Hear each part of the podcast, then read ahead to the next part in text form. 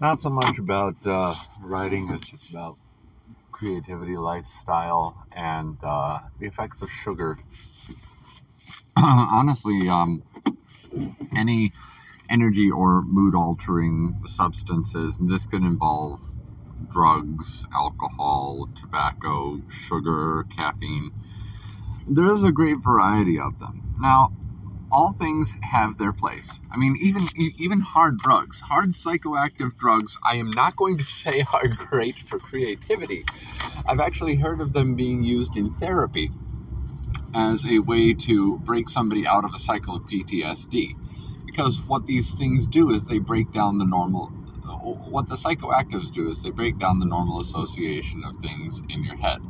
It gets you out of ruts but it does so very extremely. And a lot of people will use them to just go on absolute trips, and then some writers will even write about those absolute trips. And uh, so that's where you get the story of how um, the Rubaiyat of Kublai Khan by Samuel Taylor Coleridge, and how he was apparently just absolutely tripping balls when he wrote that thing. And it's one of the most powerful pieces of poetry I've ever read.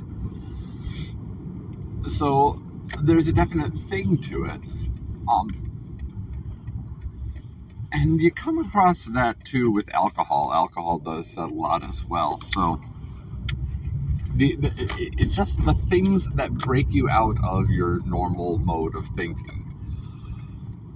Uh, I have been known to grab a a whiskey and a glass of whiskey for if I know I'm going to be working on a long term project.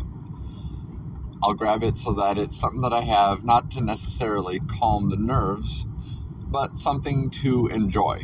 And, and that's, I think, how I manage to avoid the I need my drugs in order to create fallacy. I don't need my drugs in order to create. They're just a very rarely used power tool for when I'm struggling with a problem and I just need to get out of the rut. And that's when I'll pull out the whiskey and I'll just knock back a little bit of it and start talking dumb butt possibilities. Now, I managed to do this without getting drunk. And that might be a psychosomatic thing where I just say to myself, I'm going to have this and I'm going to solve this. And then the alcohol does some fun little um, dopamine, happy, fun stuff. Uh, so that's just a little bit that's on my mind about uh, drugs and creativity and how I don't really advocate people using drugs in place of just straight up creativity. It's, like I said, it's a tool. And use this tool rarely because you can become too reliant on it, and then that becomes a problem as well.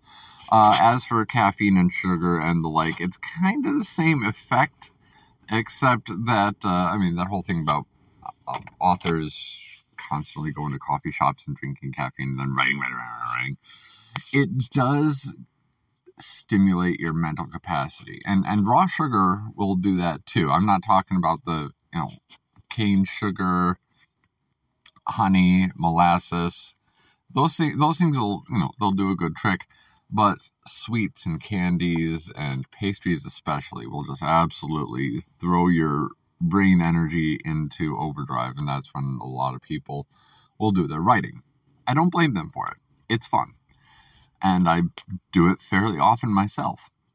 But I also have to counterbalance that with enough physical activity that the sugars actually have an effect. And I think that's one of the big things you have to watch out for with caffeine and uh, with coffee and donuts is uh, diminishing returns the more you do it.